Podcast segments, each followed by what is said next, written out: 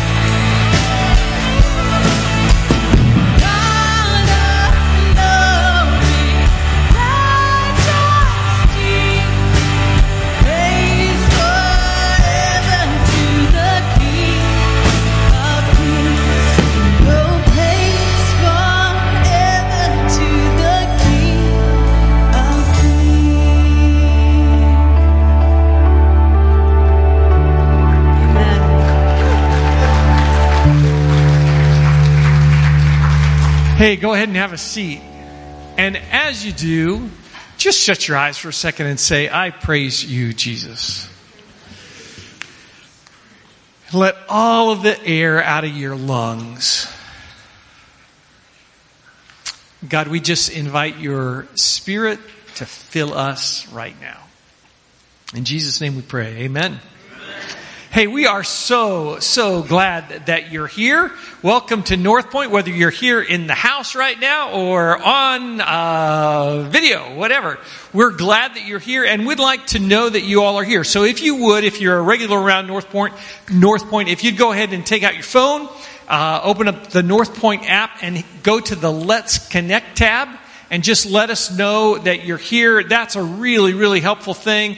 Um, if we need to get in touch with people because stuff happens, that would be great. We would like, we would love to be able to do that. And you, you can go ahead and mark that you're here for the 9:30 service or the or the uh, what's the 11 o'clock service, uh, whatever time it is. Or if you're online, we would love to be able to stay in touch with you that way as well. And if you are online, I've got a special announcement today. Um, if you're watching particularly on YouTube, there's a North Point YouTube channel.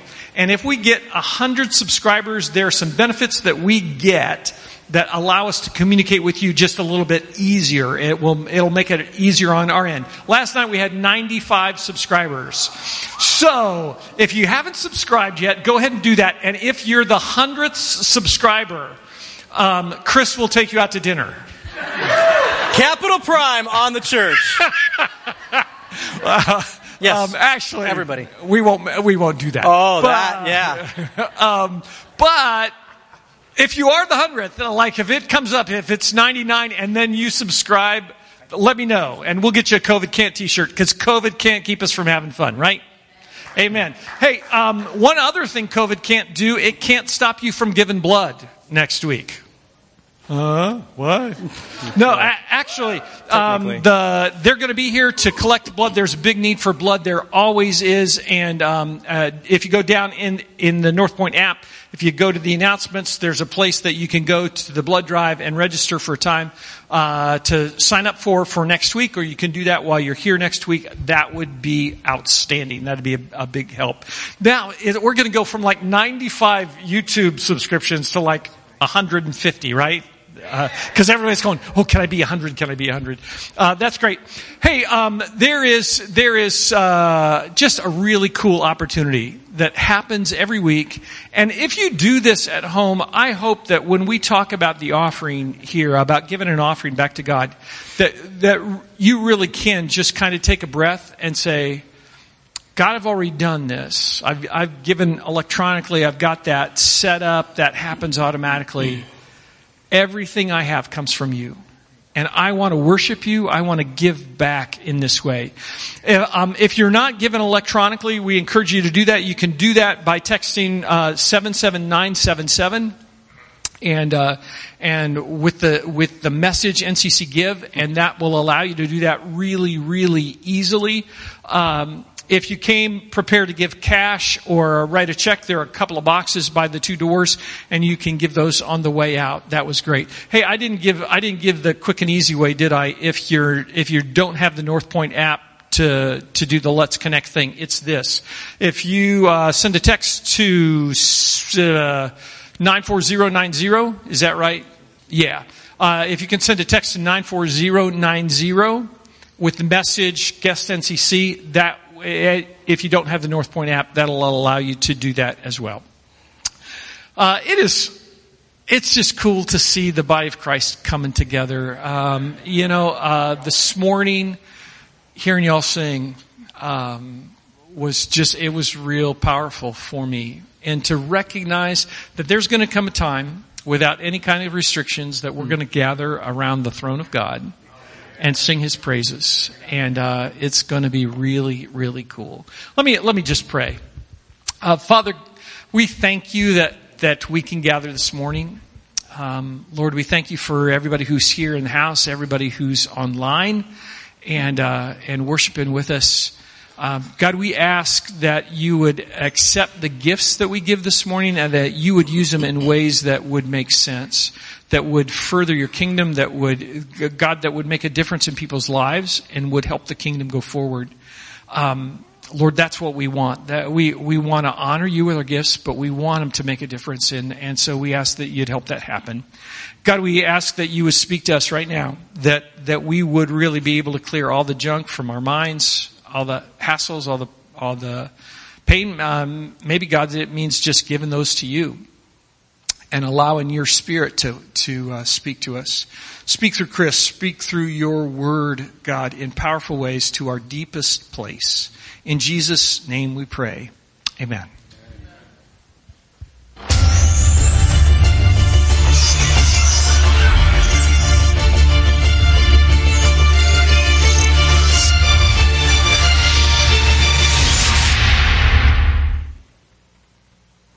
Good morning, North Point. Are we good today? Oh man, I like this. I like say it is really good to see your face. It's really good to be in person. I love every week seeing uh, uh, just a few more people back, whether it be uh, a little more comfortable uh, being out, or maybe just summer slump is over, right? Like things are starting up, and it's like, oh wait, there's there's life happening again, right? I just love it. And if you're online with us this morning, man, I, am glad that you're tuning in with us. If you're watching digitally or virtually, uh, good stuff there. Super excited. Um, I, am a word guy. I, I don't know if we've had this conversation before. I use words a lot. Uh, and that's just true of me. That, it's kind of it's kind of funny sometimes uh, coming from a, a, guy because the self help books tell us that guys use far less words than ladies. They say that ladies use somewhere around twenty thousand words a day, and that guys use somewhere around seven thousand words. Some of the guys right now are like, "Yeah, I know," and uh, some of the ladies are like, yeah, I know. And, and, and, what's interesting is that science actually tells us something different. Science says it's actually pretty equal. Uh, ladies around 16,000 a day and men around 15,000 a day. They say pastors might be up in the 40,000. I don't know if that's true or not. But, um, but I'm a word guy. And what's interesting about being a word guy is that you start to recognize um, a lot of times, lots of words are kind of pointless. Think about the amount of words that we hear every day or the ways that we use words. Personally, I tend to over explain. Uh, talk to my wife, she will confirm it. I just tend to over explain. Um, I'm a descriptive guy, so I, am doing the lots of descriptive detail. I, I'm a verbal processor, so I think out loud. And all those words that come out while I'm thinking are not necessarily um, going to be where we land or where I land in the idea, but I just I just process verbally. Anybody with me on that? Like that's kind of you too, or you're you married to, or or dating someone, or have a friend that's that way, and it might drive you absolutely nuts. Um, folks say that we hear somewhere around hundred thousand words each day, and that's a number that fluctuates all over the map. But we'll just go with a hundred that we hear about 100,000 words a day. To put that into perspective for us, if we were to do that in feet, that would be 18 miles worth of words in feet. If, if that were uh, uh, McDonald's quarter pounders, it would be 400,000 of them. That's about 200 pounds worth of $1 bills. That's the weight of about 170, 100, 715 average marathon runners. It's about 2,000 years worth of Lansing's average annual snowfall totals. Any way you look at it, it is a lot of words each day. And again, the funny thing is that a lot of those words just don't seem to matter much to us. If I asked you right now, uh, uh, what were the 100,000 words that were spoken to you yesterday? Give me 50,000, 20,000, 10,000. This morning, we're maybe a quarter of the way maybe into you remember our day, some so big ones, maybe 25,000 remember most of them if so I far. asked you this, what, what of those do you remember? And my guess is that it wouldn't be very many. But every now and then there are some words spoken to us that seem to matter. Like they get spoken and all of a sudden uh, our lives change. They are life changing, literally life changing words. Maybe it sounds like, Will you marry me? That is a life changing words, right? Maybe it sounds like this Hey, um, I'm pregnant. Guys, oh, all right? That is a life changing words. Maybe it's, Dad, Dad, I got a new job. That's life changing words. Maybe it sounds like, Dad, Dad, I'm moving out of the country. That's life changing words. Maybe it sounds like, honey, my mom's coming to live with us. Maybe it changes your life for the better or not. Somebody just got their life changed right now, and that was amazing. Maybe those words that are life changing sound like, um, honey, we lost the baby. Or maybe the word sounds like, hey, I hate to tell you, but it's cancer. There, there are some words that are just life changing for us, while in the midst of tons of words that we hear every day, few seem to matter a ton. We're in a series right now that we're calling What I'm Learning, and we started it four weeks ago. Uh, two weeks ago, Phil Beavers spoke about the priorities, especially as a Christ follower, and how they help us be effective as Christ followers. Last week, jo- uh, Jake talked about emotions. There was lots of crying. I don't know what's going on with Jake, but he was crying a lot, and that's good. Uh, on week one, one, I talked about a book that was uh, been transformational for me, and it's called uh, Three Words That'll Change Your Life. So that's kind of why we're, we're wrapping our heads back around this concept of words that change our lives. And, and in that book, the, the phrase, and I, you know, it's, it's not rocket science, but it's this phrase right here. If you were here four weeks ago, this is the phrase. God is here. Three words that'll change your life. And in week one, I also said that, like, uh, uh, there are going to be a lot of things that you might hear over these weeks that you're thinking, well, that's not very revolutionary. Like, uh, you're just getting that now, and we pay you? And the answer was, yep. Uh, they may not be revolutionary for you, but they've been revolutionary for us, these things that we are looking uh, at and that we're learning. And so we're sharing them because we just think that it matters. This phrase, God is here, we talked about in week one, this word right here, God, and I just want to spend uh, the next 20 minutes or so talking about that final word on there, which is this concept of here. We hear that phrase, God is here, and it, and it may not seem very inspiring, but the question is, do we really live like that? Do we really live that out? And that's kind of where we're going this morning. It's where we'll end in a few minutes. But do we really live like God is here, literally, right here, right now? That, that's a, a, uh, it's weird to say that here in church because that's where we often think God is. And but I wish we were at a coffee shop or in your front room or your backyard or or folks listen online wherever you're hearing this at. Do you, do you really believe that God is is here right now, every moment uh, of every day, wherever you are? Do you, do you really think that? Do you believe not just on Sundays, not just in church, but literally wherever you are, God is here? Psalm 84 has this really interesting um, passage. Uh, it says this, a little song that had been written by one of the psalmists, and he says, How lovely is your dwelling place, Lord Almighty. My soul yearns, even faints, for the courts of the Lord. My heart and my flesh cry out for the living God jumps over to verse 10. It says, Better is one day in your courts than a thousand elsewhere. I'd rather be a doorkeeper in the house of my God than dwell in the tents of the wicked. My, my soul yearns to be in the presence of God. I feel weak and incomplete when I'm not near God.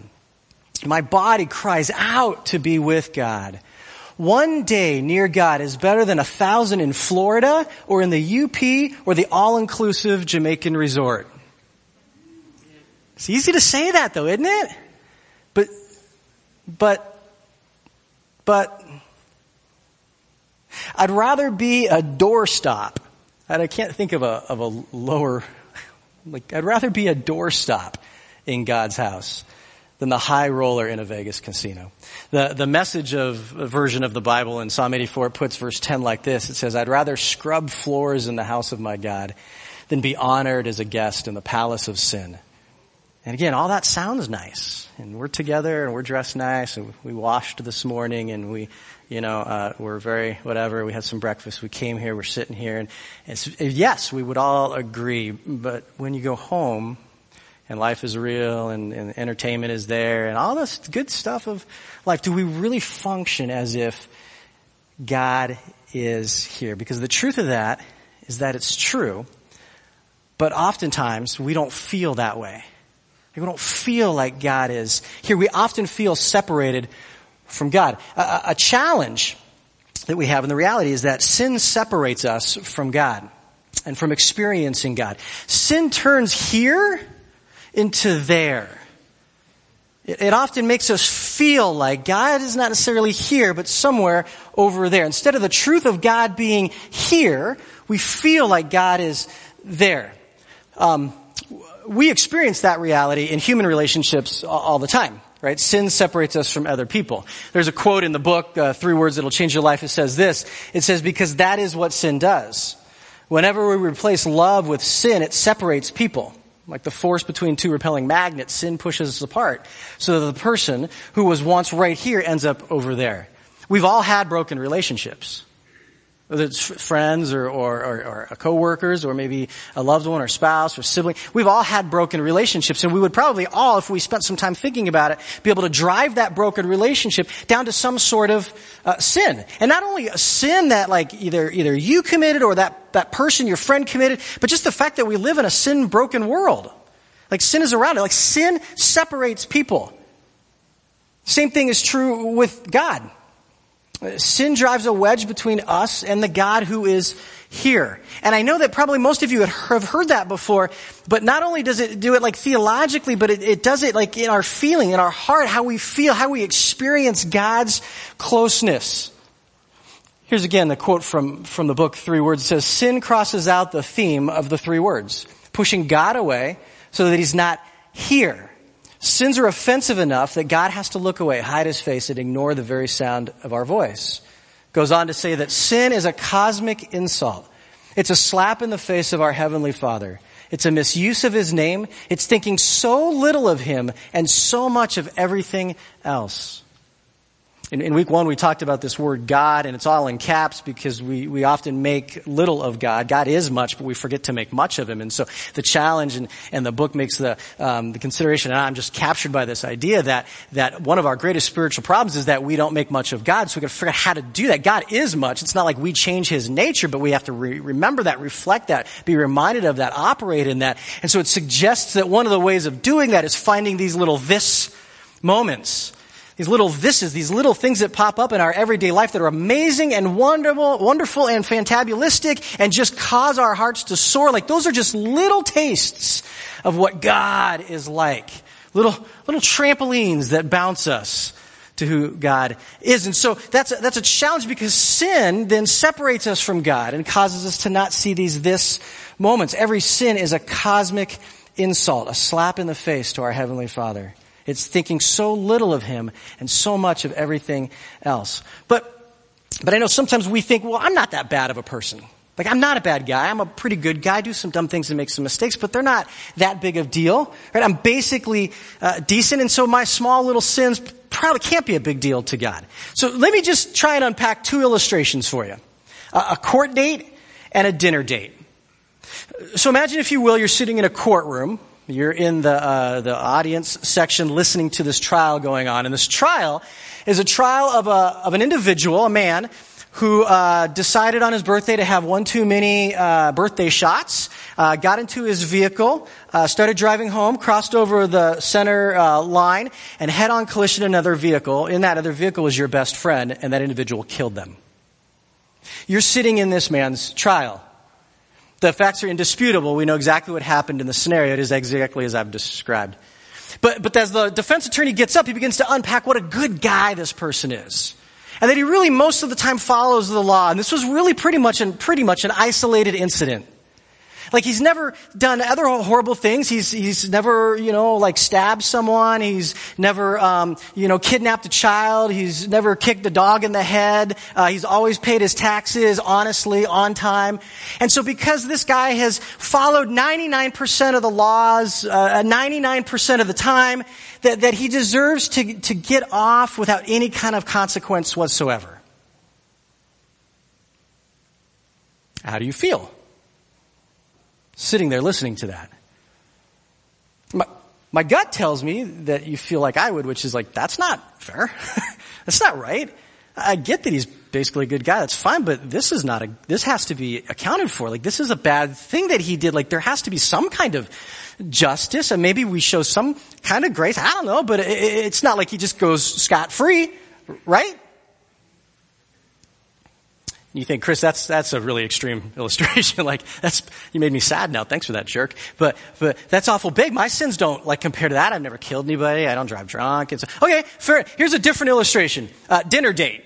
It's like wash your head from the other stuff. Dinner date. You're out on a date with your uh, significant other, spouse, girlfriend, boyfriend, um, uh, wh- whomever right? And, and in that uh, date, you're having a good time and you're beginning to talk and you're unpacking some of your frustrations from your day.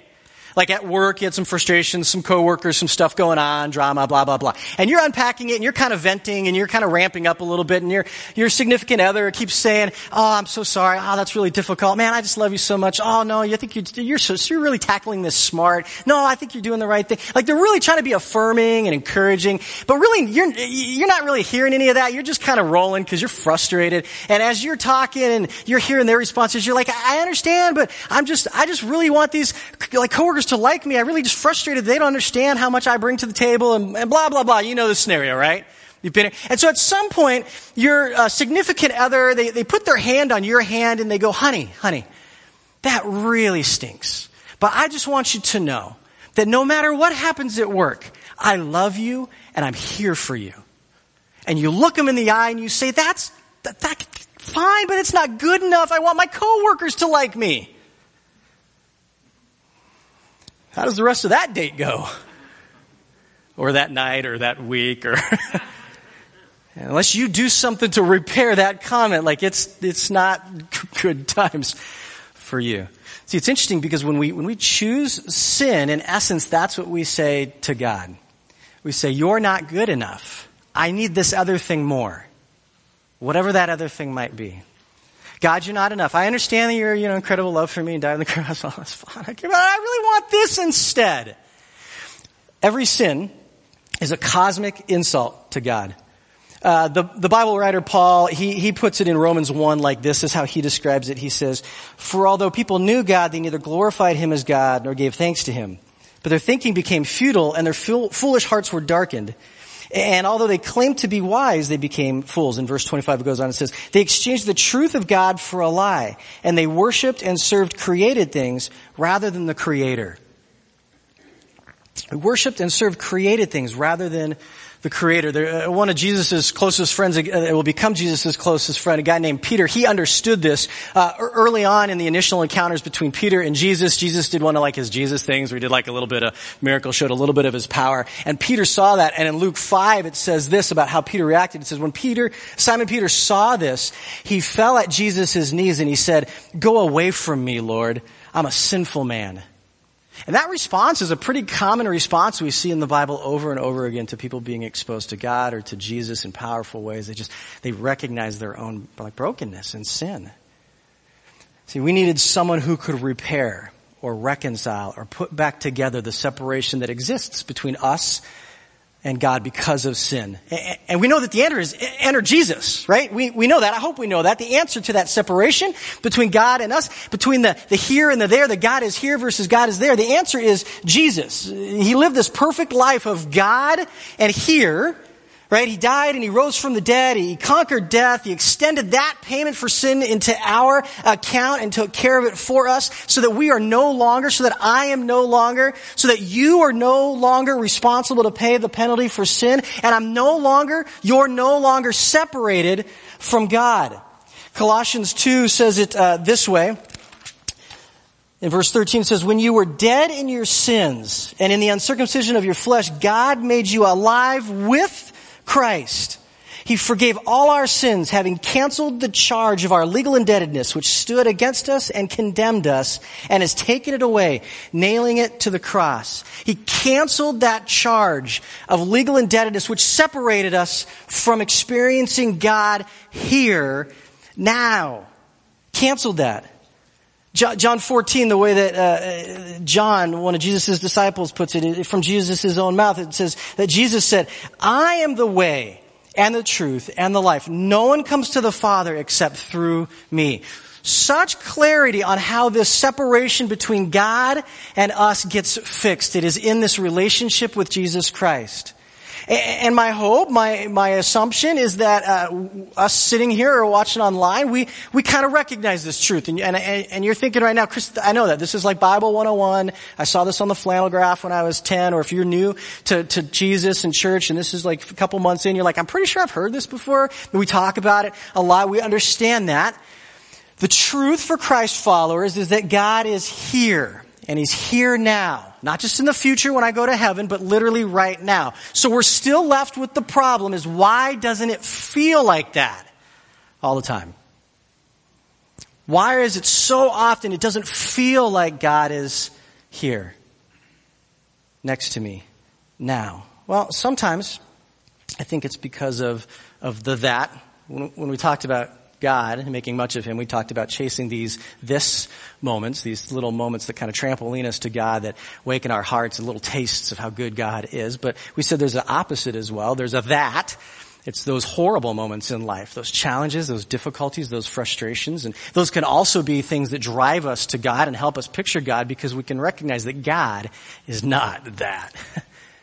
So sometimes though, the that separate us from God because we just focus on the that and we think that somehow, I don't know, God is out to get us or not real or doesn't care, or however we fill that in. So sometimes the that moments keep us separate from God. Sometimes it, it is because of sin. We know our sin, we know our heart, and oftentimes it causes us to hide. We don't have to do that because of Jesus, but it's truth is that often we hide because of our sin and we often hide from God.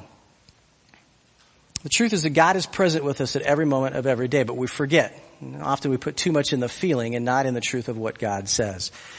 One thing that I think, and I think it's the biggest component of why we often don't feel like God is here is because our theological identity is kind of tweaked, is kind of messed up. And what I mean by theological identity is how we view the relationship between God and us. I'm gonna draw some pictures. I'm a terrible artist. We're just gonna get over that, right? That's good enough. It'll be okay. So, so this is how, um, an explanation that helped me figure out how we view the relationship between God and us in everyday life. If you have the North Point app, there's some fill-ins. It's probably worth doing that. If you have a piece of paper, it might be worth writing it down. This is a triangle. I feel like I always have to describe what I'm drawing. And in the triangle, we're going to just use this to represent God. Fair enough? And then we're going to put a, a me or a you. We'll put fingers, right? And a little smiley or something. And I don't know. Here. We'll put a hat. All right. So that's me or, or you. That's people, right? And this is God. And so the first way that we often view ourselves in terms of our relationship with God is this concept right here. We call it life from God. Life from God. And really what this says is that God exists to give me stuff, uh, to supply my needs. I, I want a blessing from God. God has promised those, and so that's what I want. Uh, the relationship between the person and God is really rooted around the idea of what I can get from God, or what He can do for me or supply for me. The blessing this, this right here, this thing right here, the thing, the blessing, let's call it that, that's really the central focus of the relationship. So this person is looking at this only. That's really there. And, and then that leans us, leans those people into an identity, their identity of being a consumer. So it's really all about consuming the things that I can get from God. Life from God. We have another way of looking at it. We call it life for God.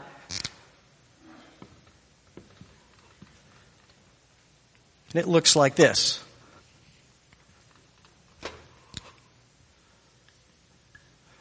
Life for God.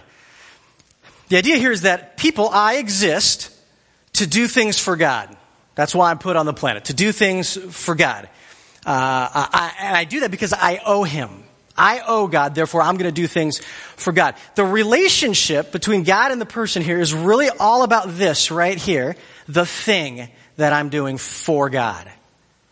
The relationship is all about the thing that I'm doing for God. That's, that's the chase. That's what we're doing. The doing, this, this action right here, whatever it might be, really good stuff, uh, really amazing stuff, really simple stuff, that's the central focus of the relationship is the doing. The doing is the central focus. And that really lands this person in an identity of, of they view themselves as a servant. I'm a servant because I have to do these things for God. There's a third way that we often look at this relationship between uh, us and God. We, it's the word over. And I got to redraw here.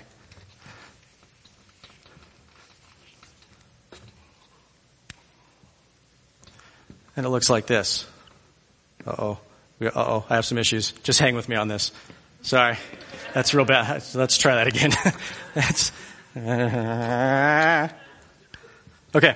Uh, life over life over God. The relationship here between the person and God is really a relationship that's, that's, that, that exists for the person to figure out the right formula or rule or um, prayer or the right thing, the right system, the right concept. Uh, that then, if I find that, then God has to perform for me. So if I can just figure out the right process, the right preacher, the right uh, church, the, I don't know, the right system, the right formula, the right prayer, the right model, if I just figure that out, then God has to perform for me. The relationship is all about this over concept right here. The relationship is all about finding that right button to push so that God kind of keeps his end of the bargain.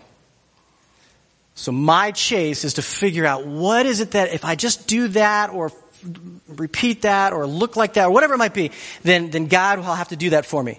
Doing the right thing is often the central focus of the relationship. Well, if I just do the right thing, then God will. If I just have the right blank, then God will. If I'm just the right, then God will. And your identity for this kind of a person really becomes one of a manager. And, and really it's control over God. You're trying to manage a process so that God will do what you want him to do. All right. The last one is here. We call it from, for, over, and the last one is under.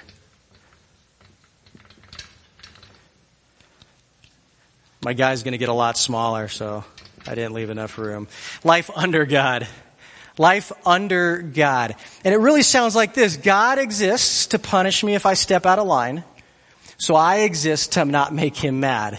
I just obey. If I could just figure out how to obey, if I could just find all the right rules and then he will just not punish me. If I just act right and live right and do right and be right. The relationship between this person and God is all about finding the right set of boundaries. So here's the list of the things that I shouldn't do and then God won't punish me. And then here's the list of the things that I should do and then, and then God will, will not punish me. The central focus of this relationship is rules.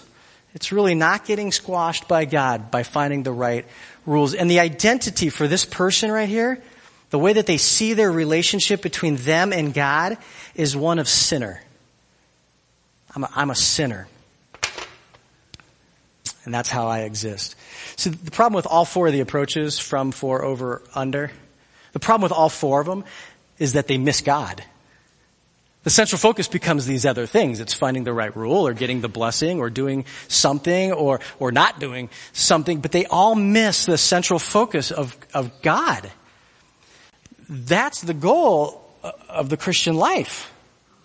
Like that ought to be the drive and direction is God. Those other concepts, they are about God or maybe for God, but they don't drive us to God. In essence, they all create eventually a God is there mentality. Because we'll never find enough uh, stuff that I can get from him, or you can never do enough stuff for him. And uh, boy, give give it a shot. Try to control God. That's a funny life right there, right? Because you can't get one like over him and control him. And and if you live in a concept of the God's out to punish you, that is a that is a theologically, biblically wrong, sad discouraging existence. See, in essence, they all create eventually a God is over there mentality and drives separation between us and God. We strive to get something from God, but if He doesn't give it to us, then we wonder why He's not here. We strive to perform for God, but when that happens, we wonder if we just didn't do enough. We strive to find the right prayer, right words, right church, whatever, but we feel distant from God. We ask, is He even real? We strive and sacrifice everything to avoid His displeasure, but it never feels like we've done enough. See, a, a better, a better way of looking at this and I think it's the right theological approach, is this right here. We'll use red. We call it life with God. And I know that that may not sound revolutionary. But my hunch is as I'm unpacking each of the other four, you're like, oh yeah, that could be right. Oh, well, maybe that one's okay. Oh, maybe I did.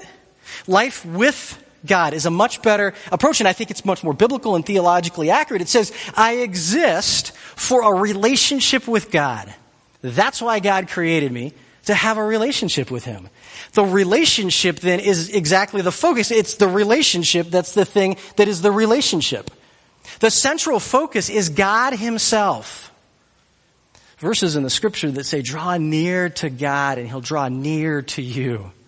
That's the heart of this. The focus is God Himself.